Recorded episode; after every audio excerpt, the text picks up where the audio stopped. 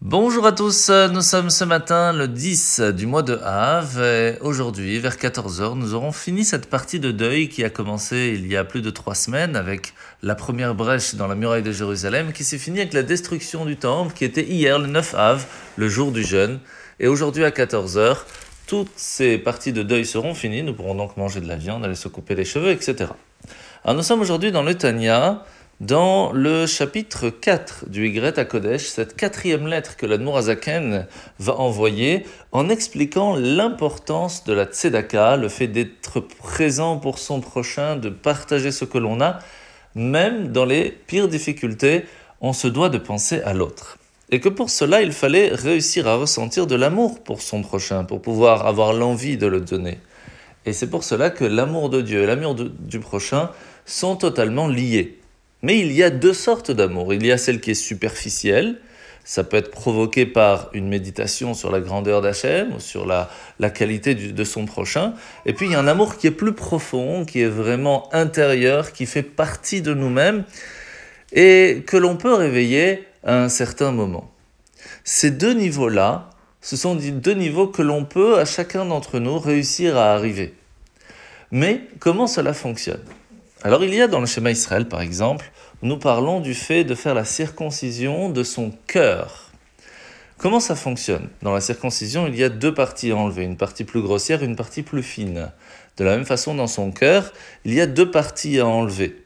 Il y a les passions grossières qui est donné à chacun d'entre nous de retirer, d'enlever, d'essayer de se raffiner par soi-même. Et puis il y a des passions plus fines, plus difficiles à travailler, qui vont rester pendant un long moment et qui peuvent des fois même ne jamais partir et on se doit de travailler sur nous-mêmes de ne pas y tomber. Et en fait, cette partie-là, c'est Dieu lui-même qui va nous faire le cadeau d'enlever lorsque cela est quelque chose de difficile. Lorsque Mashiach viendra, alors chacun d'entre nous aura la chance de profiter d'un cœur pur à 100% et d'être présent pour son prochain.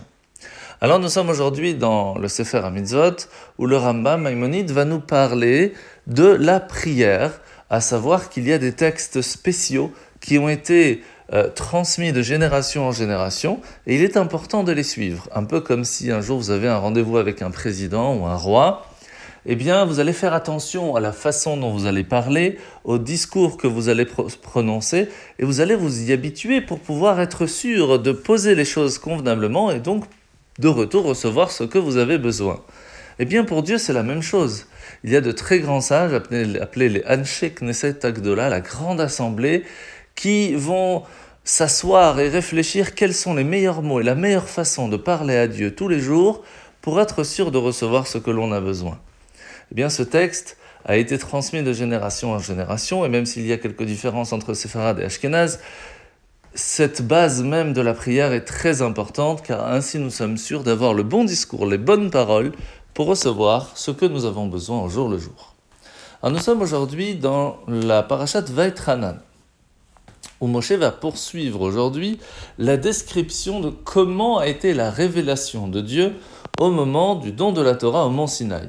Et la phrase qu'il va dire que nous récitons assez souvent, ki Hashem hu en on Dieu dit au peuple juif, ça y est, tu as été initié à la connaissance que Dieu est la seule divinité, il n'y a rien en dehors de lui. C'est quelque chose que l'on doit avoir en tête souvent, si ce n'est tout le temps. Parce qu'à partir du moment où arrive une embûche, un problème, une galère, à ce moment-là, il suffit de se rappeler que c'est Dieu qui gère le monde. Et pas seulement ça, il n'y a rien dans le monde en dehors de lui. Et que quel que soit le problème, Dieu est là. Et c'est lui qui est la source de tout. Il suffit alors de lui parler, de lui demander, de faire que l'on soit proche de lui, et qu'en définitive, tout ira bien. Et c'est pour cela que cette phrase est très importante et on doit l'avoir en tête, et à ce moment-là, je peux vous assurer, le sourire sera toujours présent sur chacun d'entre nous. En vous souhaitant de passer une bonne journée, et à demain.